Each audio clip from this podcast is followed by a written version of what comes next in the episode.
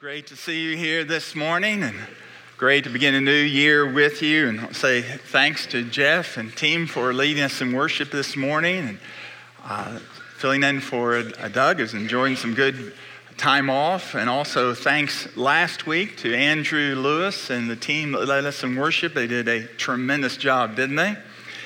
And then also thanks to last week for Al Cage, who brought a very powerful message from God's Word. Really, really blessed by that. Well, Happy New Year. Oh, come on. All right. I thought 2015 was the depressing year, right? How many of you made a New Year's resolution? They made one yet? Okay. We're in church, you know. You should. I've heard a New Year's defini- a definition of New Year's resolution is something that comes in one year and goes out the other.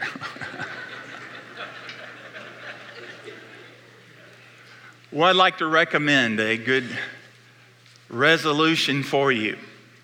Resolution I'd make for you is to get connected. Get connected. First of all, get connected with the Word, the Word of God. Sometimes uh, we think it requires so much to read the Bible. I uh, was interested to find out this week something I really already knew that the average person spending 10 minutes a day can read through the entire Bible in one year. 10 minutes a day, you can read through the entire Bible. If you just want to read through the New Testament, Four minutes a day would accomplish that. And think of the return on reading the Word of God. think of the power of that. So I encourage you with that resolution to get connected with the Word of God. I'm doing that again uh, this year myself in terms of trying to read through the Bible. I don't do that every single year, but this year decided to make it a year of reading through the Bible. If you read three chapters of the Old Testament, two chapters of the New Testament, you'll read through the entire Old Testament. You'll read through the New Testament twice. So I encourage you to get connected with the Bible. The other thing I encourage you about is just getting connected with the body. Make this a year to get connected with the bodies. We call it C3. C3 connected to Christ, connected to community, and connected to a cause. Get connected to Christ in worship. You started off the new year right. Here you are. Now keep it up. keep coming and being regular in your attendance, expecting God to meet with you as you meet with your brothers and sisters and enjoy uh, time in God's presence. And then get connected to community. Join a group. This will be a great year for some here to join a group, whether it's a Sunday morning group, an ABF, or whether it's a, a group for adults, growth groups, maybe a men's group, women's group, all types, high school, growth groups, groups for middle schoolers, course Sunday school. We all need community, don't we? And then get connected to the cause. Get connected to the cause. That is the cause of making disciples for Jesus Christ. Nothing is more important than that. And so, encourage you, find a place to serve where you can use your abilities for the Lord. So, this year, encourage you to get connected uh, with the Bible and get connected with the body. Now, I'm excited about uh, the year ahead of us here at West Park. I really believe that it's going to be one of the most uh, important years in the entire history of our church. Our church will turn 55, Lord willing, this year. As a matter of fact, 55 years ago this month, it first started as a Bible study and then was organized as a church in September. But I believe this year, knowing how God is leading and moving in the hearts of our staff, our pastors, this is going to be a significant year with amazing opportunities. and faith stretching as never before. The Lord's going to stretch our faith this year, and He's going to show Himself faithful. How many of you know God's faithful, right? And I believe it's going to be a great year of fruit bearing, seeing the Lord produce fruit. And so, thinking about fruit bearing, I'm going to ask you to turn, if you would, to uh, John chapter 12. John chapter 12. And as you're turning there, you're going to have to bear with me as I sip on water this morning. There's nothing wrong, okay, other than just too much cold medication, okay? I want you to know that's what it is, too. It's cold medication has nothing to do with New Year's Eve, all right? I want you to know that. Don't need to start that. John 12, page 899, if you're using the Bible in front of you, page 899. Now, as you're turning there, I want you to notice the context of this passage that God's put on my heart for this first service of our new year. The context here is one of Jesus raising Lazarus from the dead, his greatest miracle. And then the anointing by Mary, because she recognizes that he is going to Jerusalem to die. And this is her opportunity to anoint him. And then we have the account of the great triumphal entry as Jesus enters into Jerusalem the word of his raising Lazarus from the dead has gotten out, and masses of people, masses of people who were there for the Passover are thronging around Jesus as he enters into Jerusalem. They are putting their cloaks, garments in the street, putting down palm branches. They are shouting, Hosanna to the Son of David, the Messiah. The masses are just gathering around him. And the re- religious leaders who see this, they make the statement the whole world has gone after him. The whole world's gone after him. And after they say that, then we're told in God's word there's a unique request that is made of Jesus. A unique request, and then Jesus gives the most unusual response to this unique request. It's found in verse 20, and we're going to read verses 20 through 26 of John 12. Now, among those who went up to worship at the feast were some Greeks. So these came to Philip, who was from Bethsaida in Galilee, and asked him, Sir, we wish to see Jesus. And Philip went and told Andrew. Andrew and Philip went and told Jesus. And Jesus answered them, The hour has come for the Son of Man to be glorified. Truly, truly, I say to you, unless a grain of wheat falls into the earth and dies, it remains alone. But if it dies, it bears much fruit. Whoever loves his life will lose it. Whoever hates his life in this world will keep it for eternal life. If anyone serves me, he must follow me. And where I am, there my servant will be. If anyone serves me, the Father will honor him. Now, this is somewhat puzzling, isn't it? Very puzzling. Jesus was requested an interview by followers.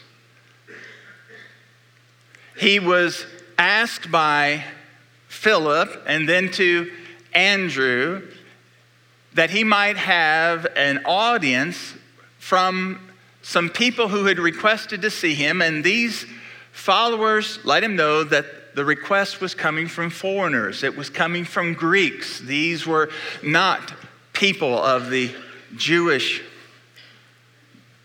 beliefs, but they had become proselytes evidently, and had come to Jerusalem to worship. Now, his response when he was asked about having an audience was to start talking about farming. He's, he's requested an interview and then he starts talking about farming. Did you notice that? He starts talking about seeds and planting and fruitfulness. Now, that seems like it does not follow, but if you look more closely, you're going to see how appropriate it is.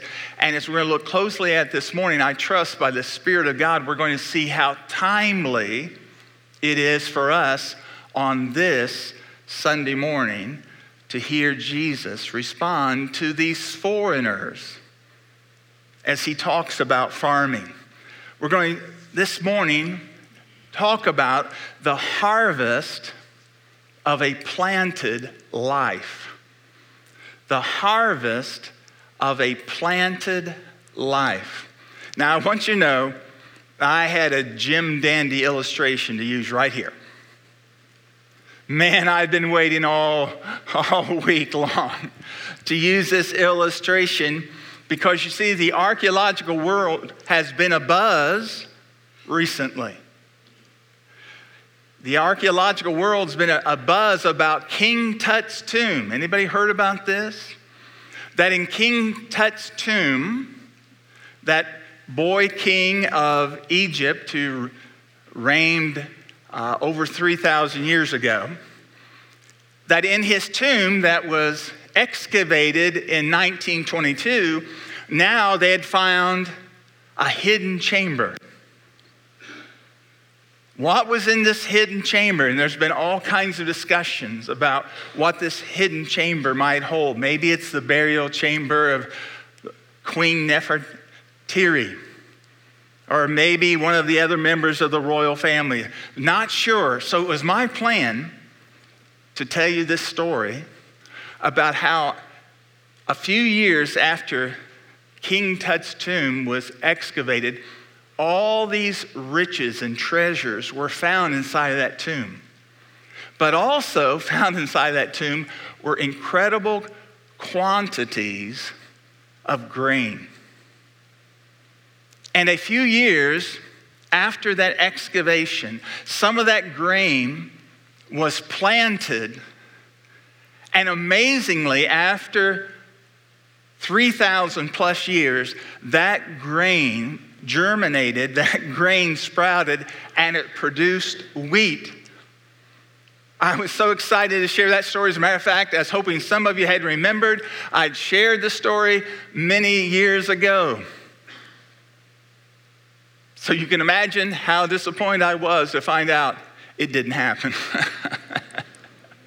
that, that sounds great, but it didn't happen. I hate that. I hate that when the internet ruins good illustrations. I just hate that. But then I thought for a moment wait a minute, wait a minute. That's perfect. King Tut's tomb was full of grain. But that grain never produced a harvest. Why? Because that grain was buried, it wasn't planted. It was buried in his tomb, it wasn't planted. There is no harvest for a buried life. But there's an incredible harvest for a life that's been planted. The harvest of a planted life. That is what Jesus is talking about here a harvest that comes from a planting. Now it opens with a request.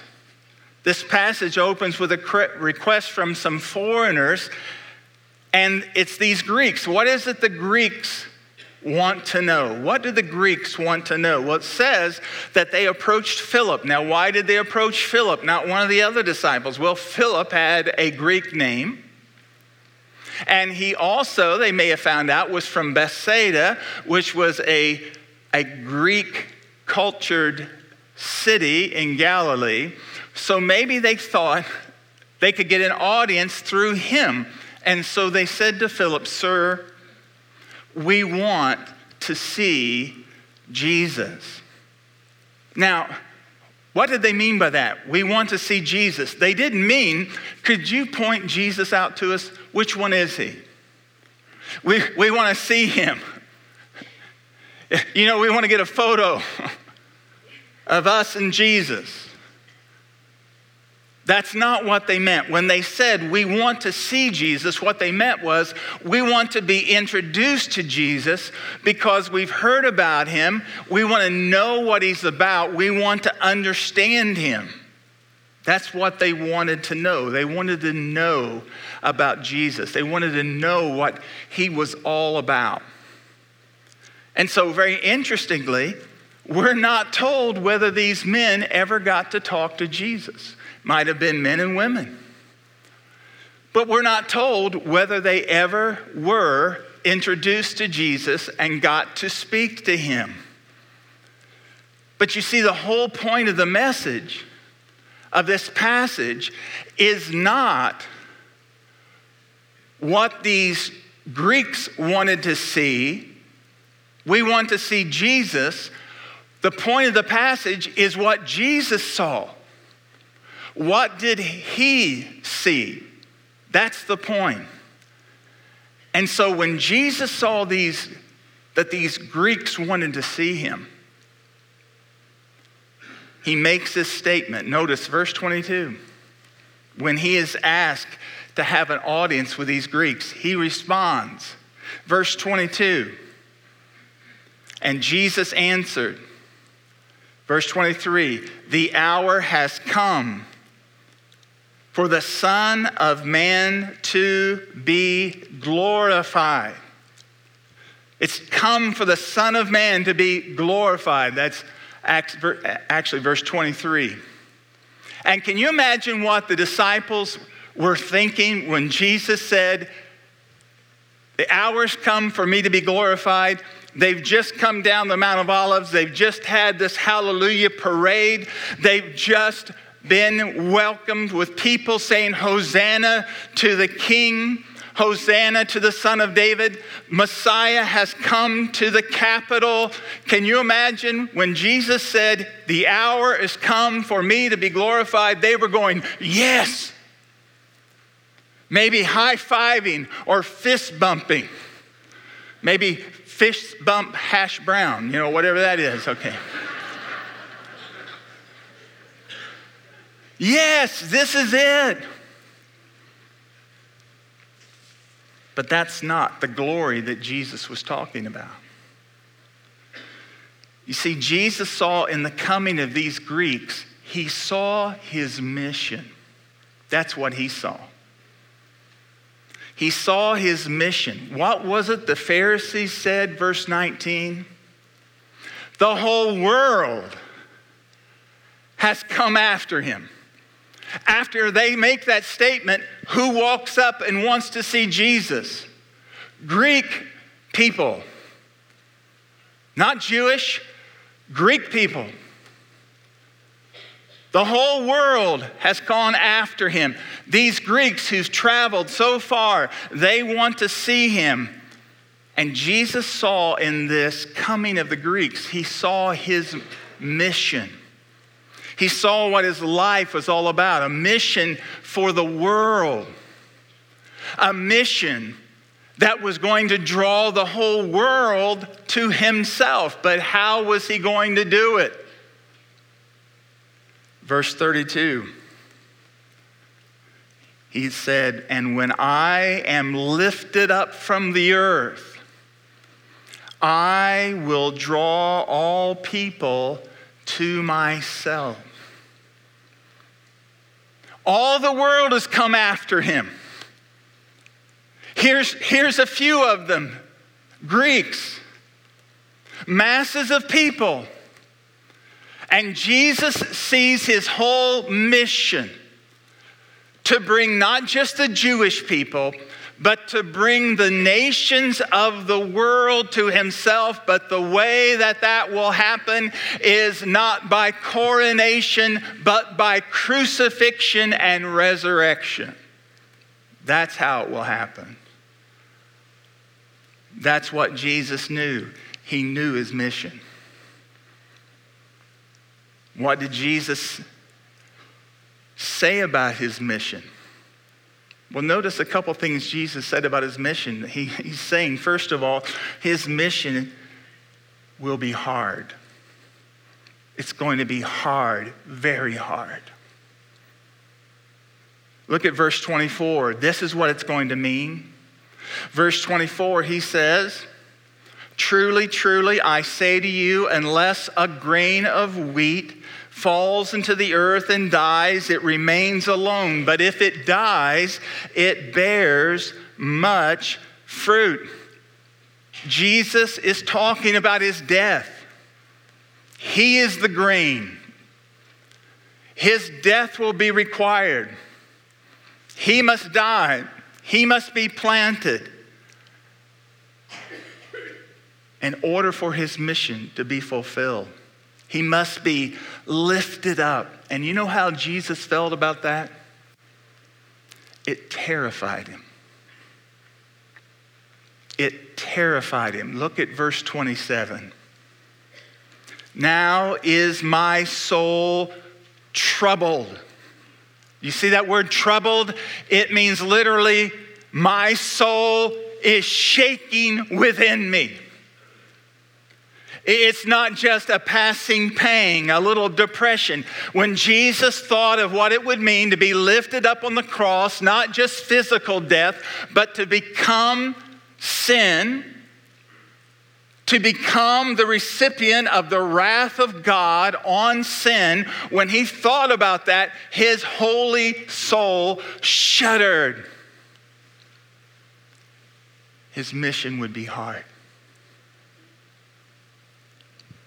But Jesus saw something else.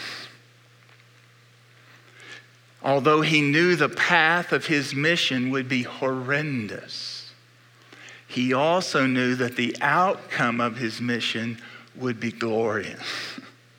glorious. It would be a glorious mission. How would it be glorious? Because out of his death and resurrection, he would give life to many. Look at verse 24. Truly I say to you, unless a grain of wheat falls to the earth and dies, it remains alone. But if it dies, it bears much fruit. What had just been the final miracle that Jesus had performed? Do you remember? The raising of Lazarus from the dead. Hearing about that, the masses were coming to see him. Even these Greeks were coming. And Jesus is saying this He is saying, My own death and my resurrection is what's going to draw people to my Father, bring people to me, be the life of the world. It's going to be glorious. Jesus knew his mission was going to be glorious because of the life it was going to give to many. But ultimately, Jesus knew his, lot, his mission would be glorious because it would bring glory to the Father. It would bring glory to the Father. Jesus' goal above all else was to glorify his Father. His thinking, above all else, regardless of the cost, was that his life, his death, his resurrection would glorify the Father. Listen to Jesus talk about that glory that he's looking to. Verse 27 Now my soul is troubled. What shall I say? Father, save me from this hour. But for this purpose I have come to this hour. Father, glorify your name. Then a voice came from heaven. I have glorified it, and I will glorify it again. The crowd that stood there and heard it said that it had thundered. Others said, An angel has spoken to him. But Jesus answered, The voice came for your sake, not mine, because now is the judgment of the world. Now, things are going to be made right in the world. Now, the ruler of the world, Satan, is going to be overcome. And I, when I am lifted up, I will draw all people to myself. He said this to show by what kind of death he was going to die. Thank God Jesus accomplished his mission, right? He would not turn back. His mission was to glorify the Father. Glorify the Father by bringing redemption to the world. Glorify the Father by bringing the overthrow of the enemy. Bring honor to the Father by bringing people to salvation through his death and his resurrection. This is what he wanted the glory of God. That's what Jesus knew. The people ask, Sirs, we want, we want to see Jesus. But Jesus saw this. He saw his mission. Now, just for a few minutes, I want you to see that Jesus has left us a pattern and he's left us instructions in this about our mission. He did not just stop talking about himself, did he? Jesus went on to talk about his followers. Now, I want you to notice what Jesus wants his followers to know. What does Jesus want his followers to know? Here's what he wants us to know a couple of things. Number one, following him is hard. His mission was hard. Following Jesus is hard. Jesus is always absolutely honest, isn't he? Jesus does not operate with a bait and switch. He was absolutely honest about what it meant to be his follower, what the requirements would be, not the options. What are the requirements of those who want to follow Jesus? Verse 25 Whoever loves his life loses it, and whoever hates his life will keep it to eternal life. That doesn't sound very user friendly to me. It doesn't sound very seeker sensitive, but it sounds just like our truth speaking Jesus, doesn't it? Whoever, whoever saves his life loves his life is the idea, holds on to his life, he's going to lose it. And whoever hates his life will keep it to eternal life. Now, what does that mean? What is Jesus saying? What did he just talk about? A grain of wheat falling to the earth and dying to produce fruit. He's talking about himself. And he says, If you follow me, the same will be true of you. The call to follow Jesus, friends, is a call to die. Jesus said, If anyone wants to come after me, if anyone wants to follow me, let him take up his what? Cross and follow me. When Jesus said, take up his cross, he wasn't talking about pick out a ring from a jewelry store. He wasn't talking about an emblem. He wasn't talking about a lapel pin or a necklace. There's nothing wrong with those things as we wear them to His glory. But when Jesus mentioned a cross, everybody knew what He meant death. Death. An instrument of death. If you want to follow me, take up your cross, my cross. You follow me. The call to follow Jesus is a call to die. Friends, listen. This is not optional.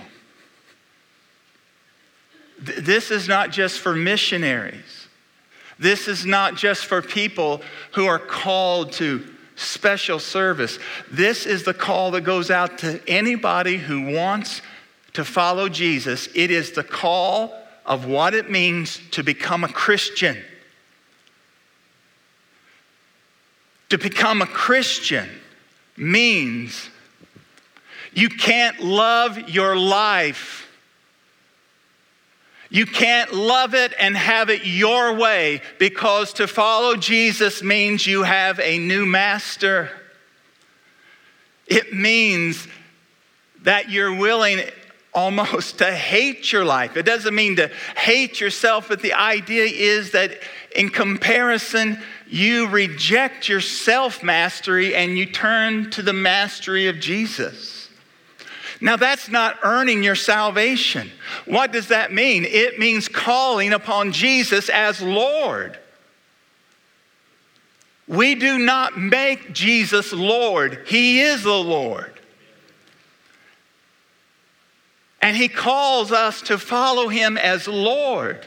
And this is what he's saying to his disciples If you want to come after me, you must be willing to die, even as I'm willing to die, but I'm going to live. And if you're willing to die, releasing your life, then you're really going to live. Look at verse number 27. Look at the promise. But whoever hates his life, that is, surrenders his life, surrenders control is the idea, he is going to find it to eternal life. Eternal life, now listen carefully, it doesn't mean a quantity of life. Doesn't mean just, well, one day you go to heaven. No, the Bible says if you follow Jesus, you have eternal life. It means a quality of life, not just a quantity. Yes, if you're a Christian, you will live forever. But if you are a follower of Christ, a Christian, you are living right now. It's a quality of life. You really are going to live. It's a glorious life. Following Jesus is hard but following Jesus is glorious. It's a glorious life. Why is it glorious? Well, there's much fruit, much fruit. Verse 24 you become that seed that, that falls to the earth. It dies, but it doesn't remain alone, it bears much fruit. It's, it's as we release control that we really experience life for what it's meant to be in following Christ. I read a story about a woman who was going to Africa to be a missionary. The, her mother said to her, You're going to be buried in Africa. And she said, No, mom, I'm going to be planted in Africa. I'm going to be planted.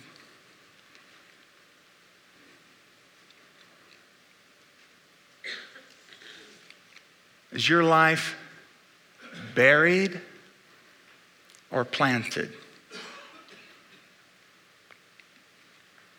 Buried or planted? Whatever we hold on to with self control and we hold it back from Jesus, whatever that is, our abilities, our days, our opportunities, our talents, our resources, whatever we hold back from Jesus, we lose. It's buried. It's buried. But whatever we release to Him, our lives, our days, our opportunities, our talents, yes, our treasure, whatever we release to Him, we don't lose, we gain. it bears much fruit. It's a glorious life. God doesn't want His people to be buried, He wants His people to be planted. Last week, our Cage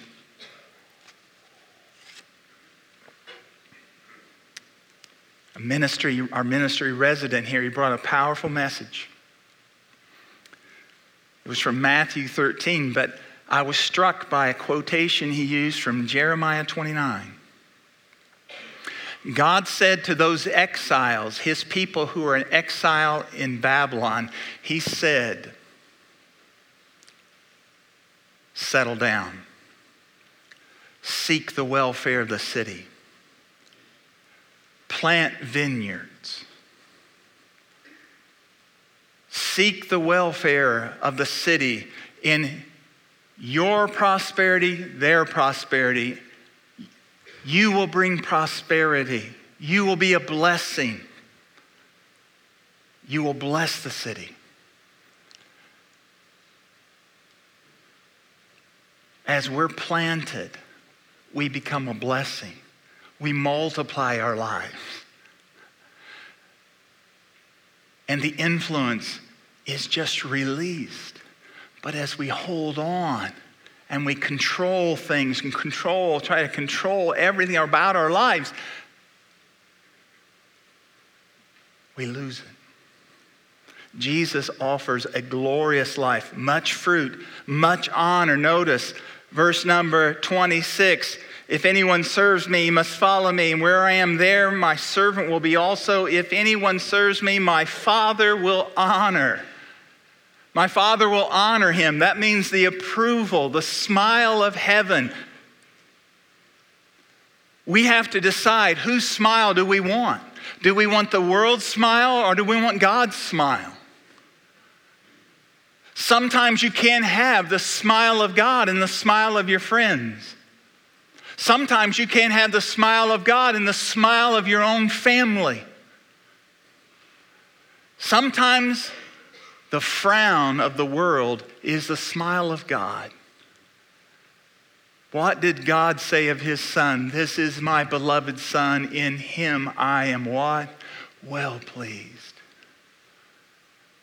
Is that not an honor to know that as we follow Jesus, as we as we seek to be faithful to Him, letting Him control our lives, the Heavenly Father gives His approval. The Spirit bears witness. And what we look forward to is that approval we'll hear one day from the lips of Jesus Himself. What will we hear as we're faithful? Well done, my good and faithful servant. Can you imagine? How priceless, how infinitely priceless will it be to have Jesus say to us, Well done, well done. It's a glorious life, much fruit, much honor, and folks, much joy. Much joy. Following Jesus, listen, following Jesus is not stoic resignation well, if I have to, if you just gotta, I guess so. That's the way it's got to be. No. Following Jesus is life itself. Following Jesus is the greatest life there can be. Why? Because it's Jesus you get to follow. Everybody follows someone. Following Jesus is the joy himself, the joy of the Lord, knowing Him. He said, verse 26, Where I am, there my servant will be. This fellowship with Jesus is priceless, it's glorious. Friends, following Jesus is hard. But following Jesus is glorious. It's, it's glorious with a harvest, the harvest of a planted life that bears fruit harvest of fruit and honor and joy. Now, friends, I ask us this question on this threshold of this year. Examine your life. Are you planting your life or are you burying your life?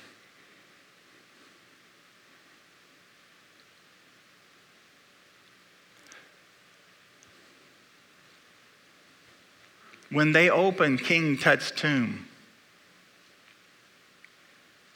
one man was able to peer in with a candle. They asked him, What do you see? And he responded, Marvelous things. Marvelous things as he saw the gold shimmering, the priceless ivory, the jewels, all the things. He said, I see marvelous things. But you know what he also saw? He saw waste, a wasted life. He saw the way a pagan lives and dies. A pagan king, in his paganism, took all that he had and buried it with his dead body. That's paganism. Folks, as followers of Jesus, we have to be careful that we're not practical pagans. Because we take our life and we bury it, holding on to it, controlling, making our own decisions, not praying and asking God's direction, not asking the Spirit to prompt us how we can share with others, how we can minister to others, how we can love God and love people. But just living the ordinary life the world describes for us. Make your plans work at your plans, accomplish your goals your way in your timetable with the people you choose and the job you choose and with the retirement you deserve. That is pressed into us, folks, daily. But that is paganism. That's burying your life planting your life is Lord, what do you want me to do? Lord, who's the partner you have for me? Lord, what's the, what's the journey that you have? What's the career?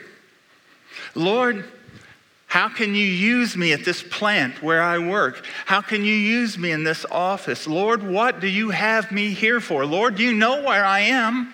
Why? What do you want me to do?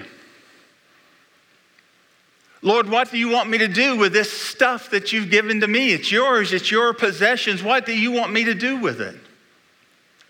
Lord, what do you want me to do with this last part of my life?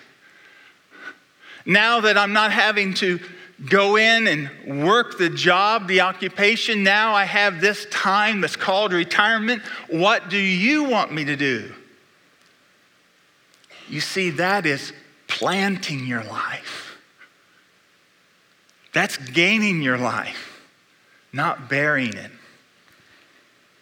Whatever, whatever we selfishly grasp, we bury, but whatever we trust into the hands of Jesus, we plant.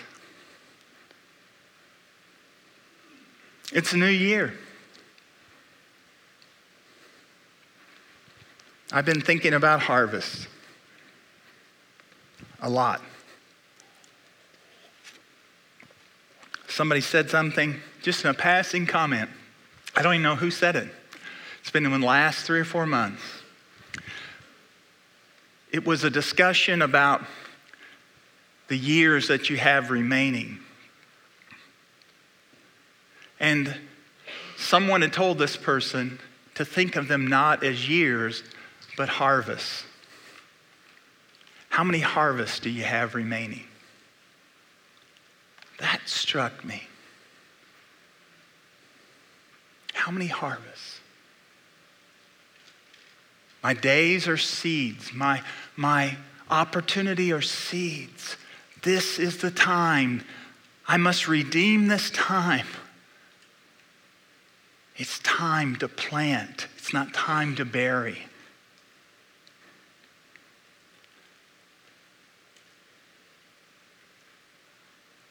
The harvest of a planted life. Let's bow our heads for a moment. I thank you so much for your attention this morning.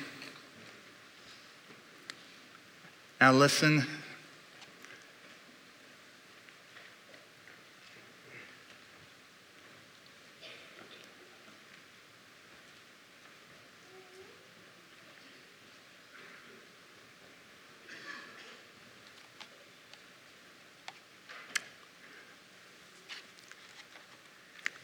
Jesus said, Don't let the seed of the Word of God be snatched away from you.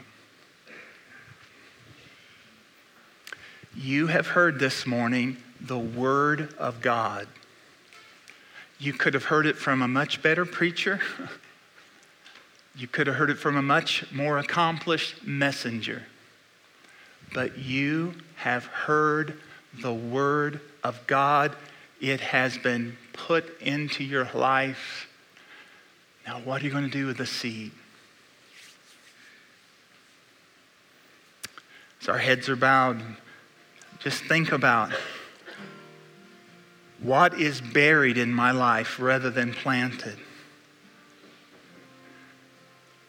Am I burying my life or am I planting my life? I believe right now there are people here that God is showing a situation or maybe a, an opportunity, maybe it, it's, it's a specific focus in your life, but the Spirit is just saying, release, plant, plant that, release that. I pray you'll have grace from the Lord to trust an all loving Christ to release it to his hands. Maybe you just need to say, Lord, here I am. I feel like I've been burying my life for a long time, or I've been burying it recently. Lord, plant me. Plant me.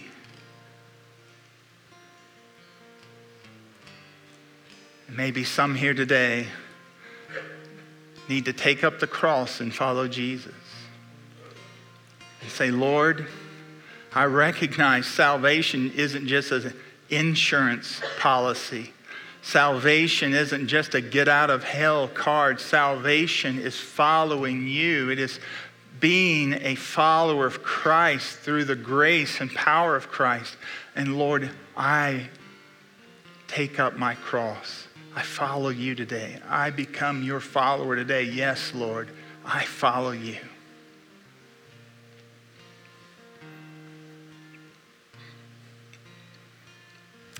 Lord, have your way. We need you. Oh, we need you. As we sing it, Lord, may it be the testimony of our heart. In Jesus' name, amen.